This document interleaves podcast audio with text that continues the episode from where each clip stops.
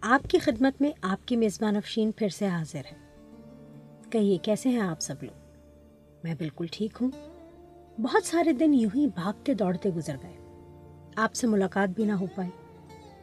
گرمی اتنی شدید تھی کہ پنکھا اور اے سی بند کر کے ریکارڈنگ کا خیال بھی محال تھا۔ تو آج کسی نہ کسی طرح ہمت بندھائی کہ بہت دن ہو گئے ہیں، اب اگلا پروگرام کر ہی لینا چاہیے۔ موسم تو اب کچھ ہفتوں یا مہینوں تک ایسا ہی رہے گا۔ چلیے، آپ کو بتاتی ہوں کہ میں پچھلے دنوں ایک کتاب پڑھ رہی تھی، ادب سے فلم تک، جس کے مصنف رشید انجم ہے، جن کا تعلق بھوپال سے اور اس کتاب کو زندہ کتابیں کے سلسلے میں راشد اشرف صاحب نے کراچی سے اٹلانٹس پبلیکیشنز کے تعاون سے شائع کیا ہے۔ یہ بہت دلچسپ کتاب ہے۔ اس میں ان تمام ادبی شہپاروں کا ذکر ہے جن پر فلمیں بنائی گئیں۔ اور ان تمام لوگوں کا بھی ذکر ہے۔ جو ادب کے درخشندہ ستارے تو ہیں ہی، لیکن فلموں میں بھی انہوں نے کام کیا۔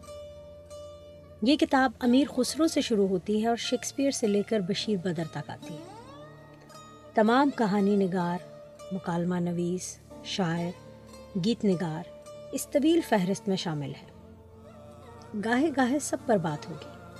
آج تو ایک نام نے مجھے چونکا دیا کہ میں اس سے ناواقف تھی۔ راجہ اندر کے نام سے تو آپ واقف ہوں گے ہی۔ اور شہزادہ گلفام کے نام سے بھی، اور کوہکاف سے بھی، اور پرستان سے بھی۔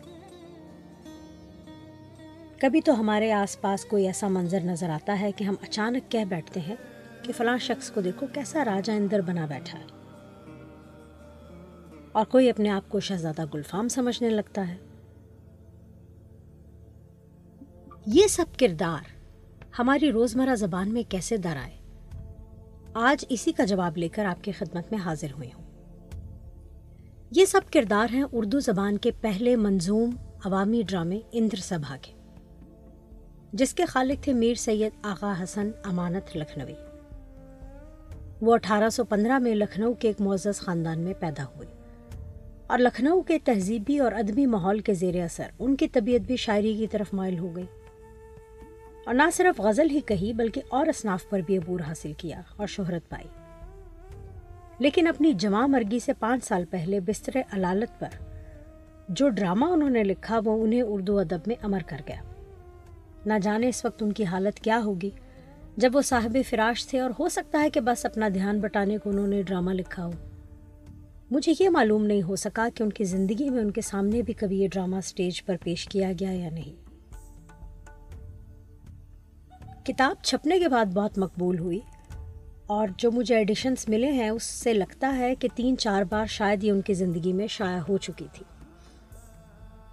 لیکن پھر بھی کبھی خیال یہی ہے کہ وہ اس کی صحیح مقبولیت کا لطف نہ اٹھا سکے۔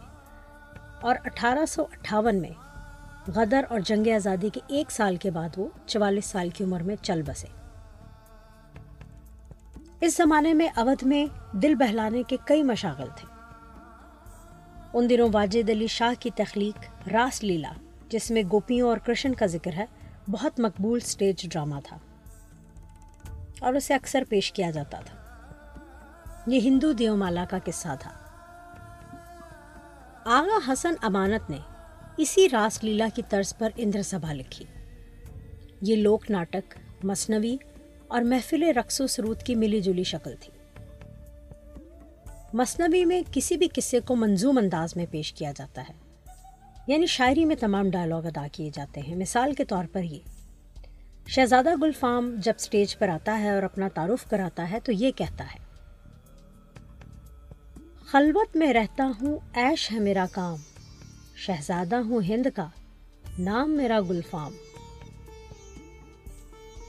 اب وہ سبز پری سے پوچھتا ہے، عورت کس قوم کی؟ اپنا نام بتا۔ دونوں شانوں پہ تیرے نکلا ہے یہ کیا؟ اب سبز پری ادا سے جواب دیتی ہے۔ قوم کی ہوں میں پری، سمجھنا تو حیوان، یہ دونوں پر ہیں میرے امورخ نادان۔ رہتی ہوں میں کاف میں، سبز پری ہے نام۔ راجا اندر کے ہاں ناچ ہے میرا کام۔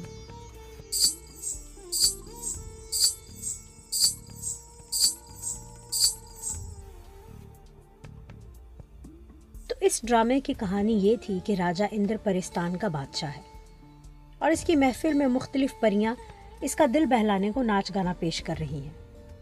پکھراج پری، نیلم پری، لال پری، سبز پری، سب باری باری ہولی، بسانت، غزل، ٹھمری مختلف راگ اور راگنیوں میں پیش کرتی ہیں۔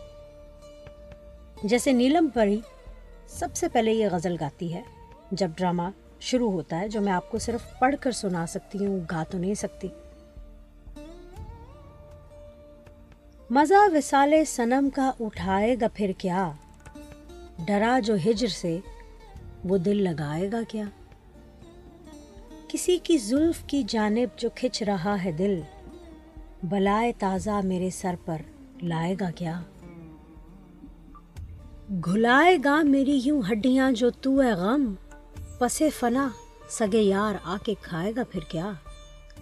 جفا کو جان غنیمت گلا ستم کا نہ کر۔ بگڑ کے یار سے اے دل، نبھائے گا پھر کیا؟ دکھایا زیست میں جس نے نہ منہ امانت کو۔ دکھایا زیست میں جس نے نہ منہ امانت کو۔ پسے وسال وہ تربت پہ آئے گا پھر کیا؟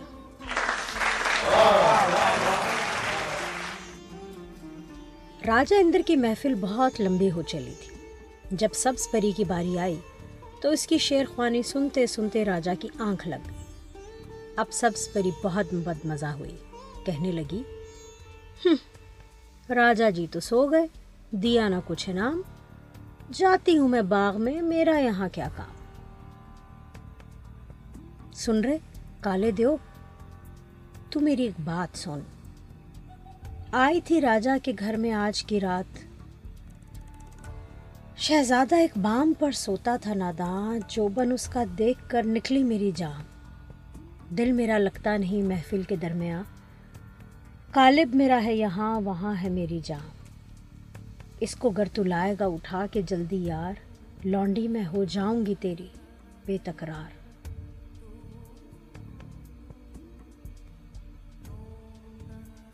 یعنی سبز پری جب راجہ اندر کے محل کی طرف آ رہی تھی، تو اس نے اڑتے ہوئے ایک محل کی چھت پر ایک خوبصورت شہزادے کو سوتے ہوئے دیکھا اور اس کے حسن کے آگے اپنا دل ہار گئی۔ اب اپنے جذبات کے اظہار کے لیے جو اس نے گیت پیش کیا، وہ تو میں پیش نہیں کر سکتی، لیکن موقع کی مناسبت سے میں نے سوچا کہ سبز پری کے جذبات شاید کچھ یوں ہوں گے۔ جانسار اختر کے بول ہیں موسیقی قیام کی اور فلم ہے رضیہ سلطان۔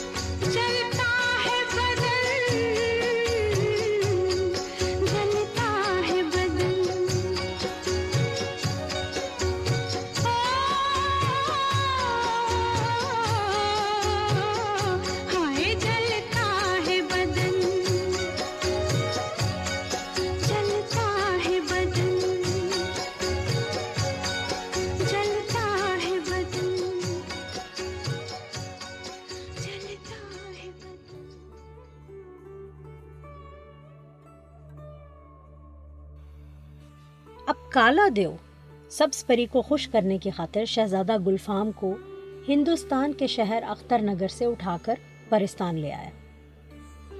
اس کی نیند کی ہی حالت میں۔ اور لا کر اس کو سبز پری کے قدموں میں ڈال دیا۔ سبز پری نے آہستہ سے اس کا کندھا ہلایا، اسے جگایا۔ آنکھیں ملتا ہوا وہ اٹھ بیٹھا اور اپنے آپ کو پرستان میں پا کر حیران ہو گیا۔ اس موقع پر شہزادے نے بھی اپنی حیرانی اور پریشانی کو غزل میں بیان کیا۔ جواباً سبز پری نے بہت تسلی دی اور بارہا اپنی محبت کا یقین دلایا۔ شہزادے کا دل کچھ موم ہونے لگا۔ خوبصورت سبز پری کو سامنے دیکھ کر اور پھر ثبوت کے طور پر شہزادہ گلفام نے یہ شرط رکھی کہ اگر وہ واقعی اس سے محبت کرتی ہے تو اسے راجہ اندر کی محفل میں لے کر جائے۔ اس نے بہت سن رکھا ہے اور آج اپنی آنکھوں سے وہ اس محفل کو دیکھنا چاہتا ہے۔ سبز پری کچھ پسو پیش کے بعد آخر مان ہی گئی۔ شہزادے کو اپنے ساتھ لے گئی اور اسے ایک درخت کی اوٹ میں چھپا کر بٹھا دیا تاکہ وہ محفل کو وہاں سے بیٹھ کر دیکھتا رہے۔ راگ رنگ کی محفل ابھی جاری تھی کہ لال دیو نے شہزادہ گلفام کو دیکھ لیا اور راجہ اندر سے چگلی لگائی کہ یہاں اس کے دربار میں ایک آدم زاد چھپا بیٹھا ہے۔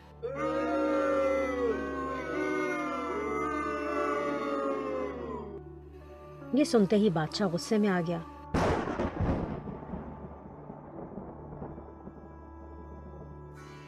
اور لال دیو سے کہا کہ اس آدمزاد کو ابھی پیش کرو۔ جیسے ہی شہزادہ گلفام سامنے آیا، بادشاہ نے اسے پوچھ گچھ شروع کی۔ راجہ اندر نے اسے کہا، ارے، کون ہے تو؟ تیرا کیا ہے نام؟ سبھا تو نے کی میری برہم تمام؟ تجھے لایا یہاں کون اے بدصفات؟ بیان مجھ سے جلد کر یہ واردات۔ کیا کس تو نے پرستان کا؟ نہ خوف آیا تجھے اپنی جان کا۔ میری ساری محفل کے لیے آبرو۔ یہاں گھورنے آیا پریوں کو تو۔ بتا حال آنے کا ابھی دردناک۔ جلا کر ابھی ورنہ کر دوں گا خاک۔ عرض کرنا گلفام کا راجہ اندر سے۔ عالم ہراس میں ہاتھ جوڑ کر۔ کہوں کیا، فلک کا ستایا ہوں میں، یہاں کھیل کر جی پہ آیا ہوں میں۔ پری سبز ہے جو اکھاڑے میں یہاں، اسی کا ہوں دیوانہ میں نیم جاں۔ سبھا کی صدا دھوم سنتا تھا میں، اسی فکر میں سر کو دھنتا تھا میں۔ وہ آنے لگی آج کی شب جو یہاں، لٹک کر ہوا تخت میں میں رواں۔ بلا میں ہوا۔ یہاں گرفتار ہوں۔ جو چاہو سزا دو گناہ گار ہوں۔ اب سزا کے طور پر شہزادہ گلفام کو کوہ کاف کے ایک کنویں میں پھینک دیا گیا، تاکہ اس کی زندگی کے دن وہیں قید میں پورے ہوں۔ اور سبز پری کی یہ سزا ٹھہری کہ اس کے پر نوچ کر اسے پرستان سے نکال دیا جائے۔ اب سبز پری پروں کے نٹ جانے کے بعد اپنی طاقت کھو بیٹھی، لیکن حسین ابھی بھی اتنی ہی تھی۔ اب وہ جنگلوں، بیابانوں میں شہزادہ گلفام کی یاد میں گیت گاتی پھری۔ شاید اس کے جذبات کچھ ایسے ہی ہوں گے۔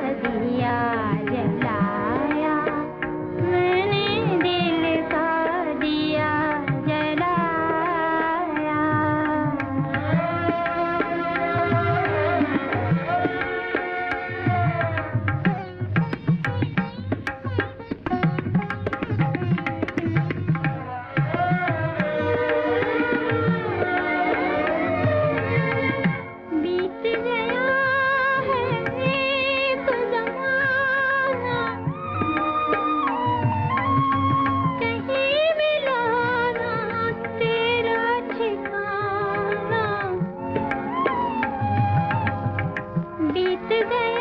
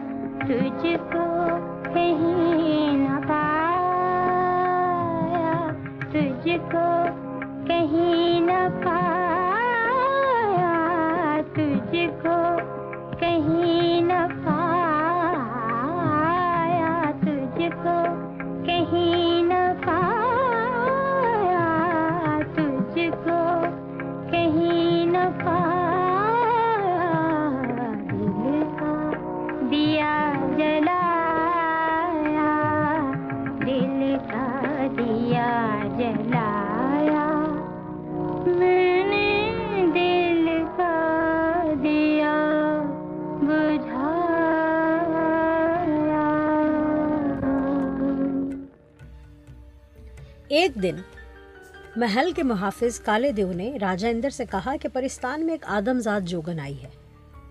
ایسے برہا کے گیت گاتی ہے کہ خدائی کا دل اس پر قربان ہے۔ ایسا ناچتی ہے کہ جن سو جان سے واری سب کے ہوتے ہیں۔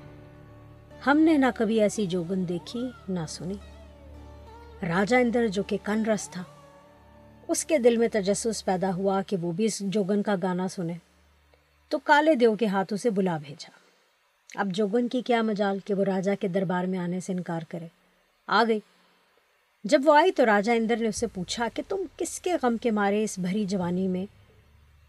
برہا کے گیت گاتی پھر رہی ہو جو کیوں لے لیا؟ کہنے لگی۔ مہاراج، پوچھو نہ جوگن کا دل، فقیروں کا دل درد سے ہے نڈھال۔ میرا مجھ سے معشوق ہے چھٹ گیا۔ میرا راج اسی دیس میں لٹ گیا۔ یہاں ڈھونڈنے اس کو آئی ہوں میں۔ برہن ہوں، غم کی ستائی ہوں میں۔ سناتی ہوں گانا جو ہے مجھ کو یاد۔ عجب کیا جو مل جائے دل کو قرار۔ اگر راگ سے غیر ہو دل کا حال، نہ جوگن کا رد کیجیے گا سوال۔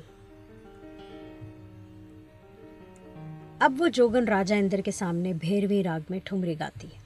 راجا اندر خوش ہو کر پان کی گلوری پیش کرتا ہے۔ تو ہاتھ ہلا کر وہ جوگن کہتی ہے، پان لے کے کیا کروں؟ کسی سبز رنگ کا دھیان ہے۔ ہڈیاں چونا ہے، بدن وہاں پان ہے۔ عشق لہو پی پی کے رنگ لاتا ہے۔ فراق نے قتل کا بیڑا اٹھایا ہے۔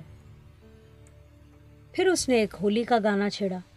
اب کے راجا اندر نے گردن سے ہار اتار کر آگے بڑھایا۔ تو جوگن بولی، ہار نہ لوں گی دل کو خار ہے۔ اپنا گلزار گلے کا ہار ہو تو بہار ہے۔ اب اس نے غزل چھیڑ دی۔ خوش ہو کر راجا اندر نے شالی رومال دینا چاہا اور جواب میں یہ سنا، رومال انہیں دیجیے جو تنگ دست ہیں، فقیر اپنی کملی میں مست ہیں۔ عشق کی گرمی نے مارا ہے۔ پشمینے سے کنارہ ہے۔ اب تنگ آ کر راجہ نے کہا کہ تین بار تو میرا تحفہ رد کر چکی، آخر چاہتی کیا ہے؟ تو بولی راجہ کے دربار میں آئی ہوں، جو مانگوں سو پاؤں۔ راجندر نے بولا، بول، کیا مانگتی ہے کہنے لگی ہوتا ہے کوئی آن میں اب کام ہمارا، انعام میں دیجیے ہمیں گلفام ہمارا۔ اب چاہ سے یوسف کو نکلواؤ ہمارے۔ گھٹتا ہے اندھیرے میں دلارام ہمارا۔ اب وصل کے لوٹیں گے مزے خلق میں بے خوف۔ آغاز سے بہتر ہوا انجام ہمارا۔ اللہ مددگار ہے، ہر حال میں استاد۔ کر سکتی ہے کیا گردش ایام ہمارا؟ اب راجہ اندر سبز پری کو پہچان گیا اور لال دیو سے کہا، اے لال دیو، اس طرف جلدا بڑا مجھ کو جوگن نے دھوکہ دیا۔ بناوٹ کی تھی ساری جادوگری، نہیں آدمی، سبز ہے یہ پری۔ اسے زر کی خواہش نہ یہاں لائی تھی، چھڑانے گرفتار کو لائی تھی۔ کبھی اس کو ملتا نہ وہ، گلازار۔ مگر کال ہارا ہوں میں تین بار۔ نکال اب کنویں سے تو گل فام کو، حوالے کر اس نیک انجام کو۔ اور یوں، اس کہانی کا انجام دو دلوں کے ملنے سے ہوتا ہے۔ اور ظالم راجہ اندر، جس نے غصے میں یہ سزا دی تھی، اب غصہ اتر جانے پر سبز پری کو اس کا محبوب واپس کرتا ہے۔ اب سب پریاں مل کر خوشی کے گیت گاتی ہیں اور اس نئے جوڑے کو مبارک دیتی ہیں۔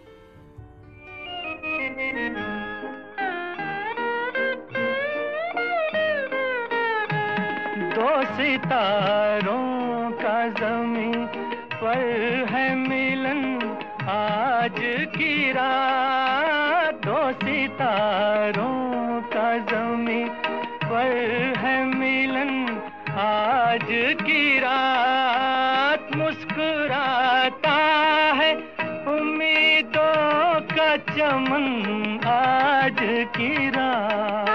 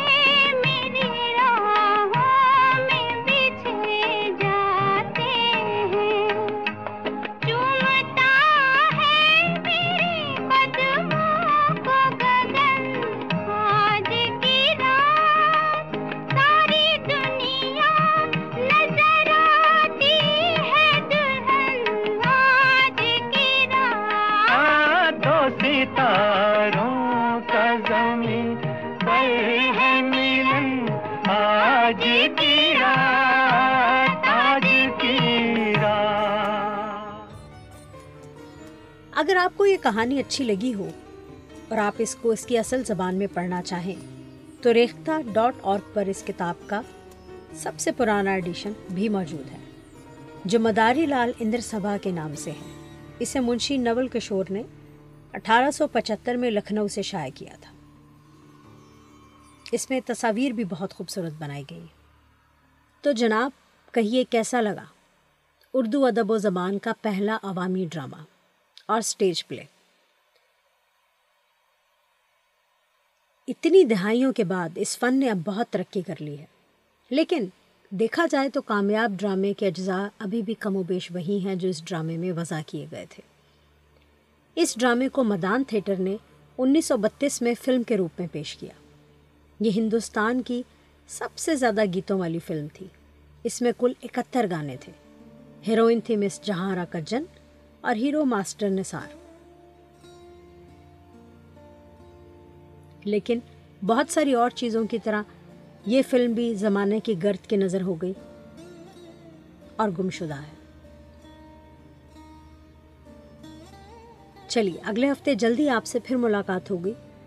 اگلا ہفتہ تو شاید میں نے ایسے ہی کہہ دیا، پتہ نہیں کب ملاقات ہوگی، لیکن کوشش ہے کہ جلد ہی ہو۔ اپنی میزبان افشین کو اجازت دیجیے یار زندہ، محبت باقی۔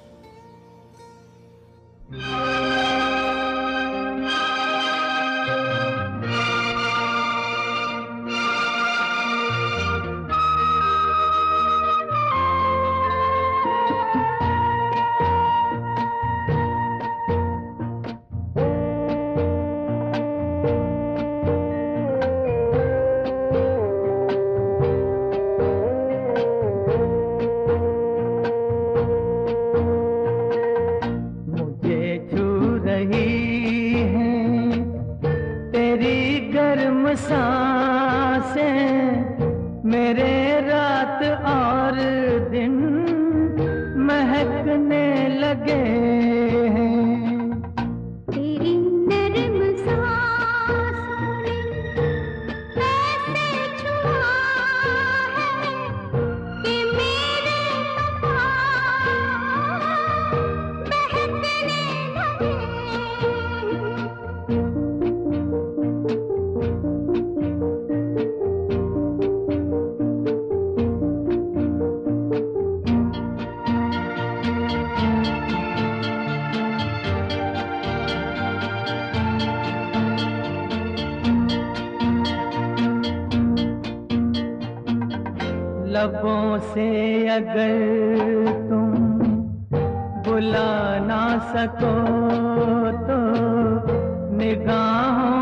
تم نام لے کر بلا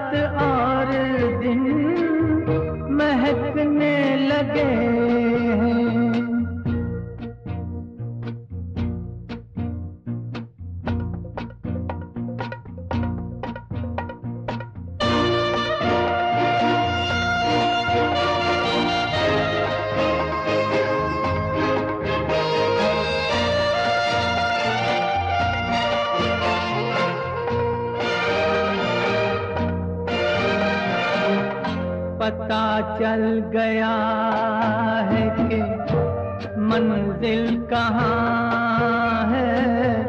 چلو دل کے لمبے سفر پہ چلیں۔